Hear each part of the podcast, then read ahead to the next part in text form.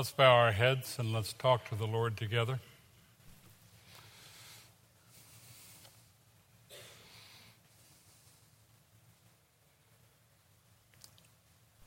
Father, it's a perfectly beautiful time of year. We look around and we see the flowers with all the colors and the beautiful sky with the clouds, and it just reminds us of you. And for those of us that have the opportunity to look at the sea or to look at a pond, see the ripple of the water and the waves, it's a reminder, dear God, that you put all this in place. As we have the opportunity to be with friends and with family and to have meaningful relationships, all of that's a reminder, dear God, that you're the creator, not just of all of nature, but of all of us. And Father, for us to just stand and behold the glory of your creation is a witness to us that you are and that you exist. But Father, that doesn't help us to have an eternal relationship with you. It requires something more, Father, that you give to us by grace. That your Holy Spirit would help us to see that we are all sinners and that all of us, without exception, fall short of the glory that is your Son Jesus, who lived without sin. And Father, as we come to that realization, we begin to understand the glory of the salvation that you make available by faith through grace. Father, I want to thank you for calling us into that relationship. I want to thank you for giving to us not just creation, but that you have redeemed us and that that relationship will now exist forever and ever. Father, we sure have made a mess out of what you've given us. When we look around at the world we live in, Father, there are nations that are at war and nations that are rattling their sabers as if they want to go to war.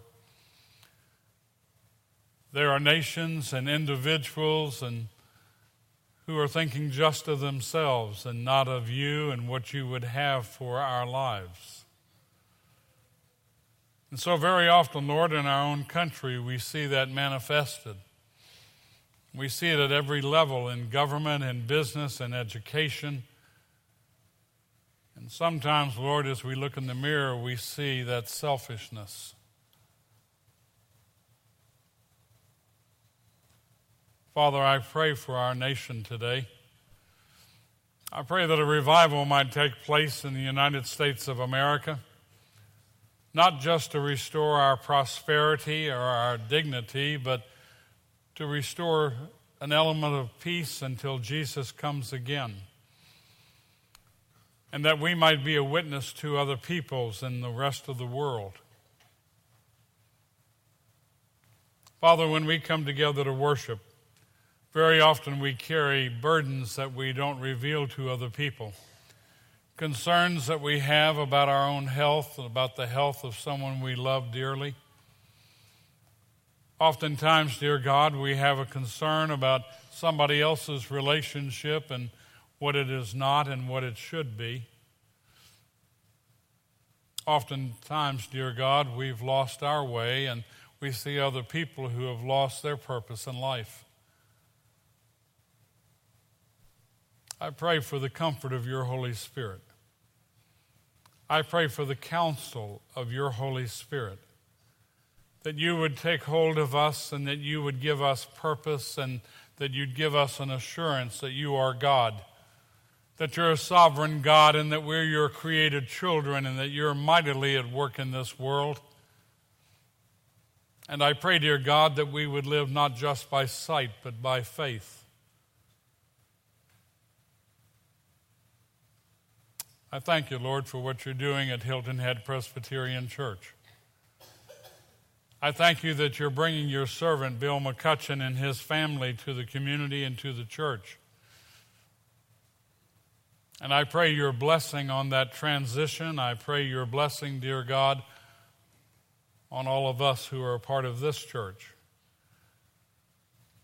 And I pray, O oh Father, that this church in the years to come would have even a brighter future than it's had a bright past. And that you would use this church to be a living testimony for you in this community and throughout the world. Help us, dear God, to be a humble people and to rely on you. And to look to you, dear God, to give direction to not only the church, but to our individual lives. Thank you for your love through Jesus Christ, our Lord and our Savior. For we do come to you solely in the name of Jesus. Amen. I'd like to invite you to turn with me. We're going to be studying this morning from the Gospel of Luke, the 19th chapter. The Gospel of Luke, the 19th chapter, and we're going to start with the 36th verse. Please open your Bibles and find the passage, and please keep your Bibles open as I walk us through the passage so that you can see why I say the things that I say. The Gospel of Luke, the 19th chapter. We're going to begin with the 36th verse and study through the 44th.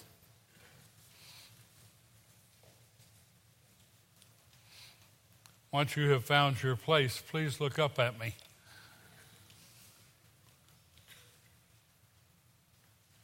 Let's pray.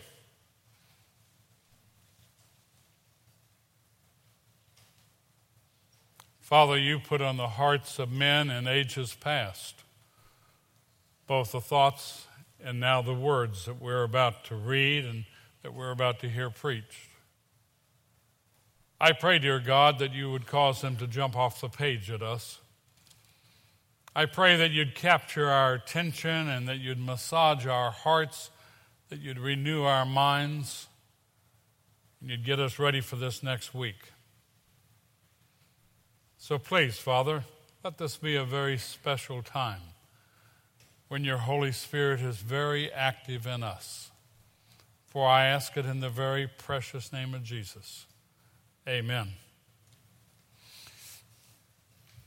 You know, if I were to come out there and start looking around, and if I were to look real closely at young folks and some middle aged folks and some of the rest of us, I'd find we all have something in common.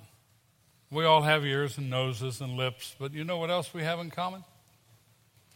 We have a little thing right here and right here called a tear duct. I did some reading on tear ducts. Have you ever read about tear ducts? It's not a real interesting topic. I don't encourage you to do that, but since I was going to use it for an opening, I thought I ought to know something about them. Tear, tear ducts serve a purpose. Sometimes, when there is an irritant or a pain, sometimes when there's an emotional change, tears come out of those tear ducts. And they do really relieve some of the tension, don't they? We've all experienced that. I learned something else. Men and women, boys and girls, we all have them. It's not exclusively a trait just for females, but all of us who are males have them also. I learned something else. I learned that sometimes they get blocked. And when they get blocked from a physical thing blocking the duct, or from infection, or from some sort of an injury, that it causes pressure and that infection usually takes place. But I learned something else, and I learned it as a boy. There's another way to block tear ducts, particularly for those of us who are males. My big brother, who is with the Lord today, when he spoke, I knew he was always telling the truth because he was 10 years older than I am. So I listened to him. Um, he was also significantly bigger than I was. So I listened to him. And one day he walked into our bedroom and I was crying. And George looked at me and just shook his head and he said, Don't you know men don't cry? And you know what I did? I said, Oh, no, I didn't know that.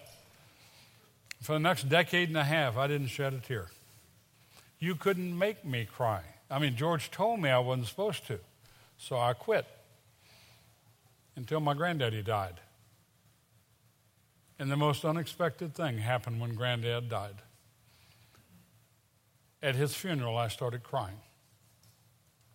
And I cried off and on for about three days because I loved him so very much.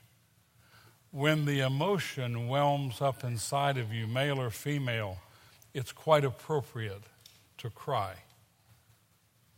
And things don't go well if you don't get that flushed out. Now, let me tell you why I mentioned that to you.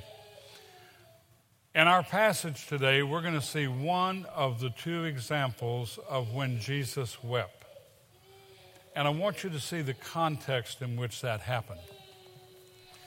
Look with me, if you would, at the Gospel of Luke, the 19th chapter, beginning with the 36th verse. And listen as God speaks to us. As he was going, they were spreading their coats on the road. As soon as he was approaching near the descent of the Mount of Olives, the whole crowd of the disciples began to praise God joyfully with a loud voice for all the miracles which they had seen, shouting, Blessed is the na- King who comes in the name of the Lord, peace in heaven and glory in the highest. Some of the Pharisees in the crowd said to him, Teacher, rebuke your disciples. But Jesus answered, I tell you, if these become silent, the stones will cry out. When he approached Jerusalem, he saw the city, and he wept over it, saying, If you had known in this day, even you, the things which make for peace, but now they have been hidden from your eyes. For the days will come upon you when your enemies will throw up a barricade against you and surround you and hem you in on every side. And they will level you to the ground and your children within you. And they will not leave in you one stone upon another, because you did not recognize the time of your visitation. May God truly add his blessing and the moving of his Holy Spirit to the reading of his word. Let me just take you back and set this up. We all know, I trust, that in the Christian year, this is the Sunday we've set aside and call Palm Sunday. And we get that concept from Scripture. Jesus had made his way to the Mount of Olivet, the Mount of Olives. He was on the east side of that mount. There's a village, Bethany. In that village were some dear friends. Do you remember who lived there? Mary, Martha, and Lazarus. Brothers, brother and sisters. Something very significant had just happened when Jesus was in that village. Lazarus had died. The sisters sent for Jesus, and he tarried a bit and didn't hurry to get to them. And when he did arrive and went to the place where Lazarus was buried, Scripture tells us the first time that we have recorded that Jesus wept because he loved Lazarus. You remember what he did next? He called Lazarus forth, and Lazarus came out, and they unwrapped the burial garments, and he was as alive as you and I. Now, that's an exciting part of the story, except he had to die again. I always think about that. And I, for one, would like to go ahead and be with Jesus forever and not come back. But he came back, and word began to spread, and it spread to Jerusalem, and Jerusalem was only a couple of miles away.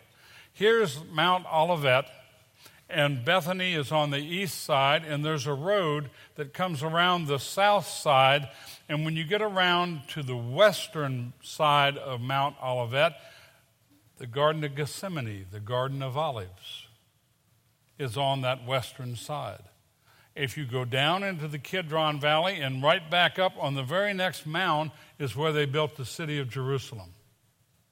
Jesus leaves with his disciples and surely some other people, and he starts around that two mile walk to Jerusalem. This is the first day of the last week of his life on earth. And he's going to the city of Jerusalem knowing what awaits him. As he gets around on the south side of the Mount of Olivet, he sends two of his disciples and says, There's another village off to the left, off to the south, called Bethpage, and I want you to go there, and you're going to find a colt there, and I want you to bring that donkey to me that I might ride into Jerusalem. Most of us would want to have gotten the largest, best looking, strongest animal we could find to parade into the city. Wouldn't you have wanted that? I mean, I think that's my natural instinct.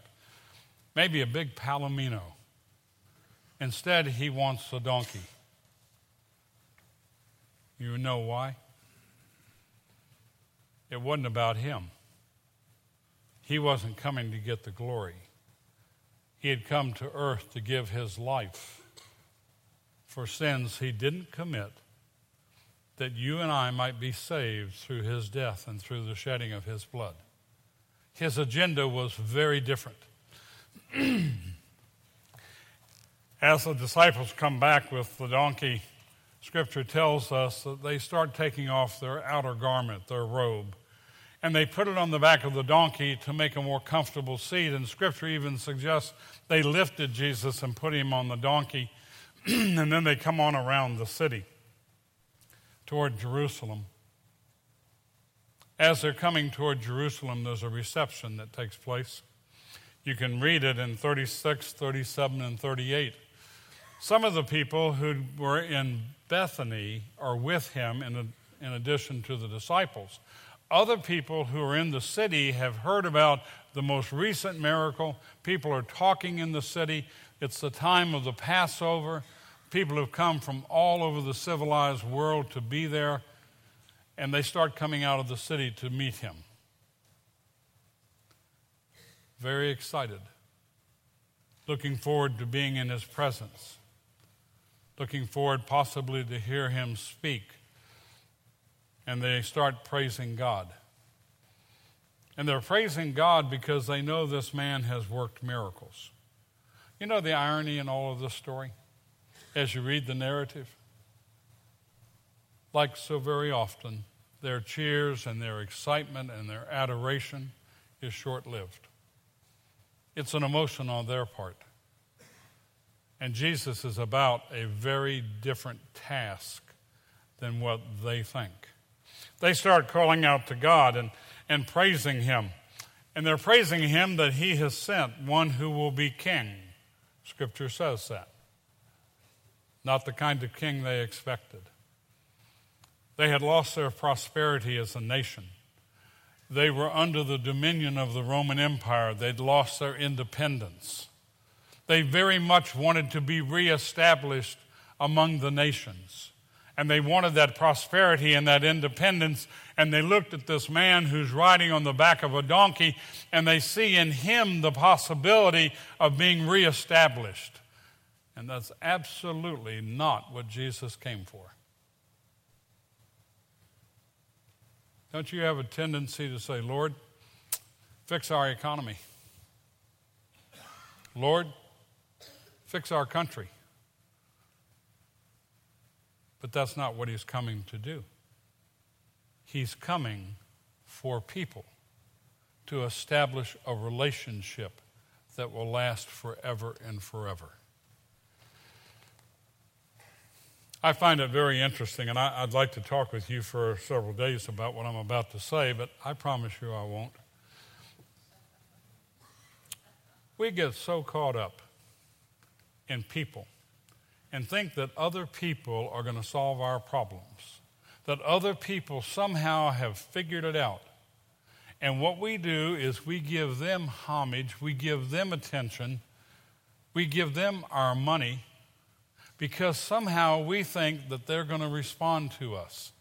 And I'm so tempted to just run this little litany of names of famous people and say, why do we watch people on television who have been living out of wedlock and birthed a child out of wedlock, which must grieve God something terrible, and we allow that person to be maybe the second most important person in their particular field because we watch them and their sponsors pay them millions of dollars.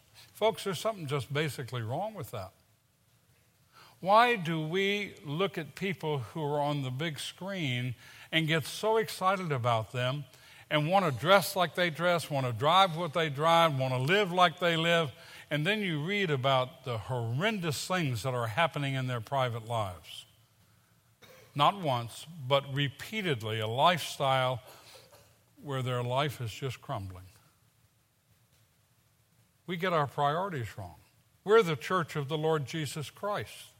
We ought to be unique and distinct. We ought to be different.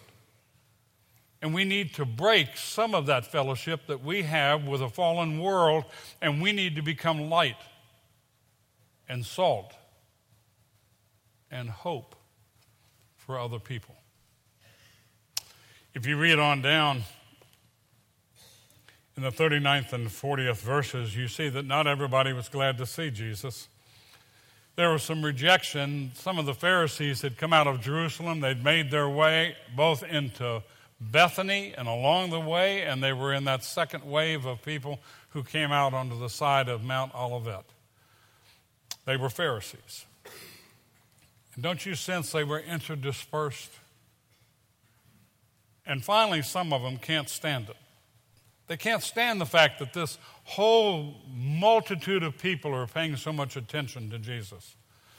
And some of them start to call out and say, Teacher, rebuke your people, rebuke your disciples, get them to stop doing this.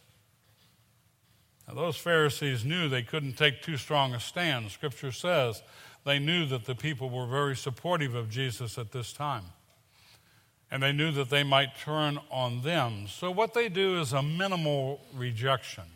But what they're doing is they're saying to Jesus, You are merely a teacher. Get control of your pupils.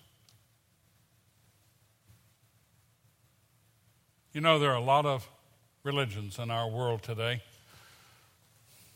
It will astound you if you take time to look at the list of them. And there are a lot of cults in our country and around the world. They have something in common. Most of them do not deny the historical existence of Jesus. Most of them say, yes, this man named Jesus did live. He did live in the Middle East, and he was a renowned teacher. Folks, that's not why he came. It is true, he was a renowned teacher. He knew the truth and spoke the truth. What he came for was to be the living Savior in our midst. And they're not acknowledging that he's the promised Messiah. They're only acknowledging that he was a wise man who could teach. Listen very carefully with a discerning ear because you will hear around you people in the church and outside of the church who are saying, yes, Jesus was really significant. But what you listened for was, was he the Son of God? Is he acknowledged as the Son of God? Do they acknowledge that he and only he could die on a cross for the atonement of your sin and mine? Uniquely, Jesus the Christ. Listen and hear. Do you hear that he was raised from the dead? and that he lives and that he's coming again. You know, so many folks in church have forgotten he is coming again. There's going to be a day of reckoning for all of us.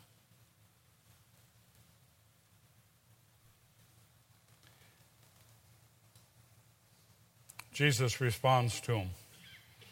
He says to the Pharisees, If I were to rebuke them, and if they were to be hushed and nobody say a word or call out to God on my behalf, the very stones that exist on the ground would call out. You know what that's all about?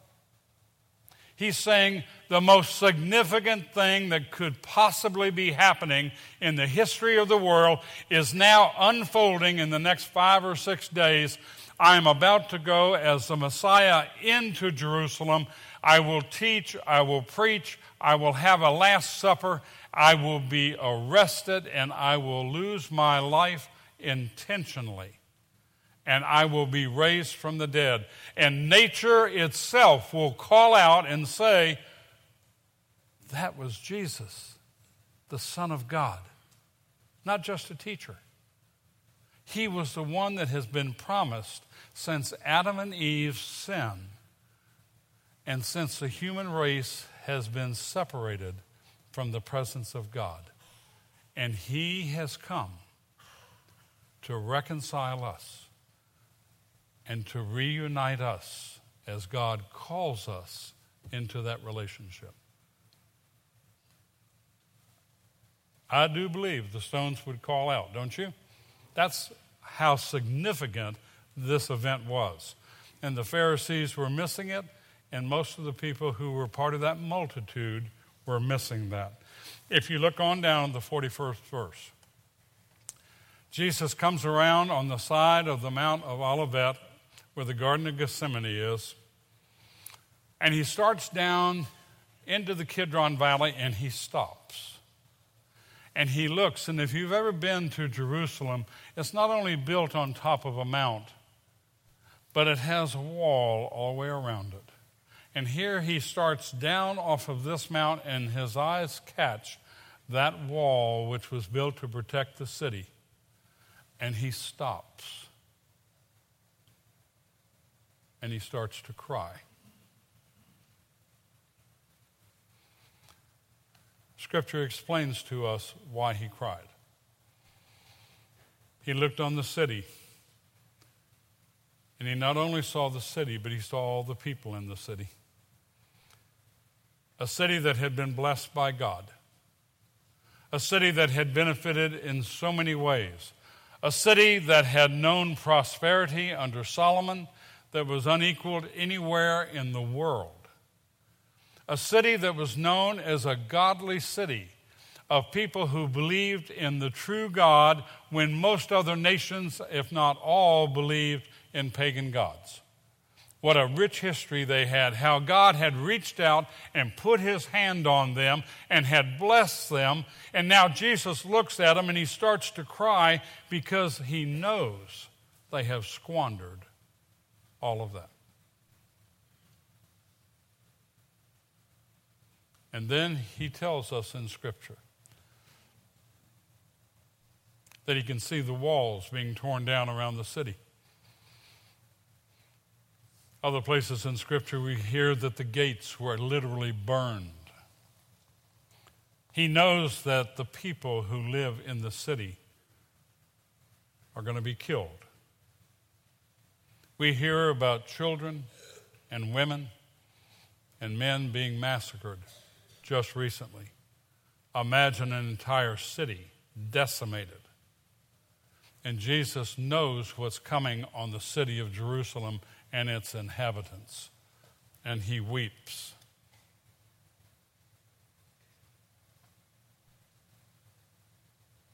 If Jesus, in a physical way,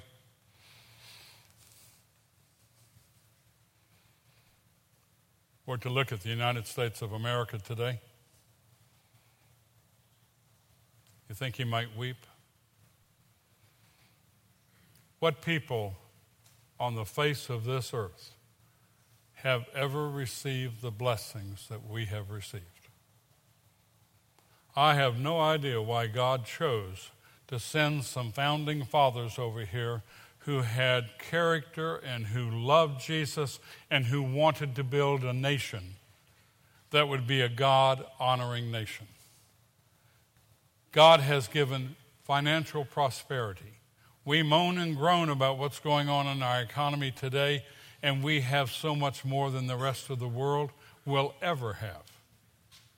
God has blessed us. Do you remember the day when you didn't have to lock your house when you left? That's how I grew up. And I lived in a big city. You just didn't have to do it. And now, when I leave my house this morning, I said to my wife, You think we ought to turn the burglar alarm on? I have deadbolts on every door. What a change has taken place in our country. Our children are killing children, adults are hurting adults. People are thinking just of themselves and have no boundaries today. Do you think Jesus would weep when he looks at America? My wife and I, when we left here last Sunday, drove south to a commitment down in Jacksonville, and, and then we rushed back so we could get back into the city to go to a time of conversation. It was entitled with Os Guinness. Any of you know that name, Os Guinness? I don't know Os personally. I've heard him speak on several occasions over the years, and his topic caught our attention, so we went. And his topic, and I'm paraphrasing, goes something like this Will this empire continue to exist? Or will it go like all other empires in the history of the world? Os pointed out some of the things that are attacking us from the outside. He pointed out some of the terrible decay that's taking place on the inside.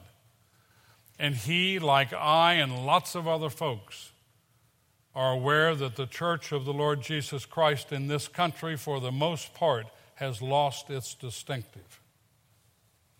And we are not impacting our own country.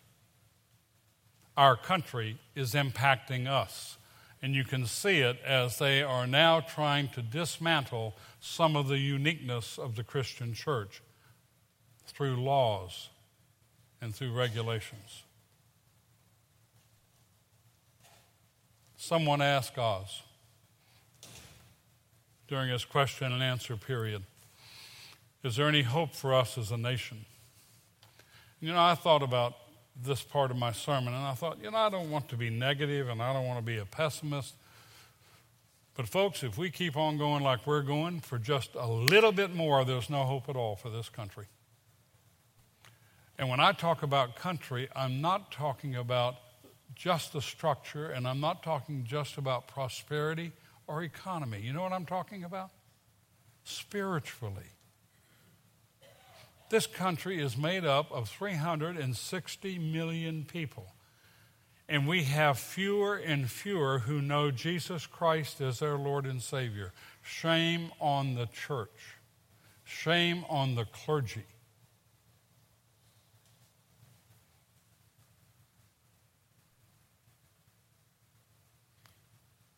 You know where the help comes? You know where the hope is?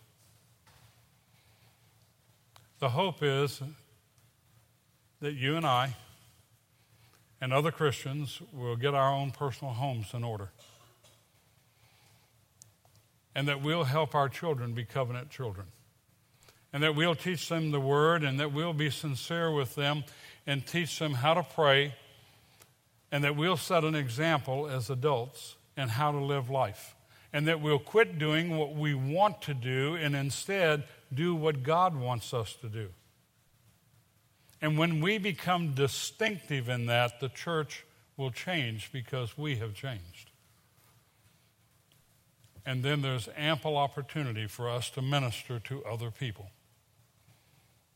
I do not know if the United States of America can be revived. I do know that you and I can be used by God to revive people and bring them into a relationship. And, folks, that's what it was all about as Jesus approached Jerusalem, and it's all about what's going on today. He's interested in people, not just our prosperity and our economy. Jesus makes a heartbreaking statement. He said, You were visited and you didn't know you were visited. Well, I hope he hasn't left our country yet. And I hope you and I still live in the time of visitation when God through His grace, will work through His Son and through His Holy Spirit and do a movement of renewal in our country. But I want you to know that we do live in that visitation period, and there will come a point where it will no longer be. So today, today is the day for us to get serious about our walk with the Lord. Read your biblical history. The nations that do not do that and did not do that no longer exist. Jesus had a reason to show emotion when he looked at Jerusalem, and surely when he looks at our country. I encourage you. Spend some time this afternoon and take a look at your own life as I will do with mine. And say, Lord, what would you like me to change? How would you like me to be a better witness for you? What is it I can do? What little thing can I do in my life with somebody in my family or a neighbor or somebody I work with?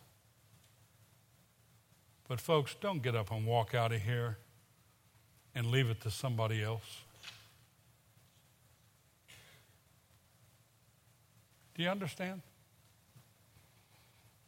Do you? Let's pray together.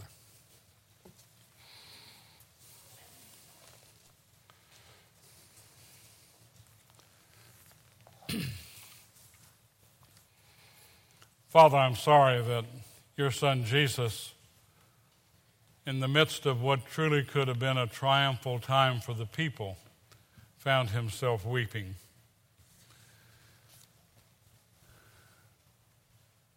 I pray for us, Lord. I pray that so simply we'd be sincere about our faith, that we'd be into the Word and be changed by the Word and that people would know who we are. Not because we stand in the street and chant, but because of the way we live. Thank you for our time together in your word today. In Jesus' name, amen.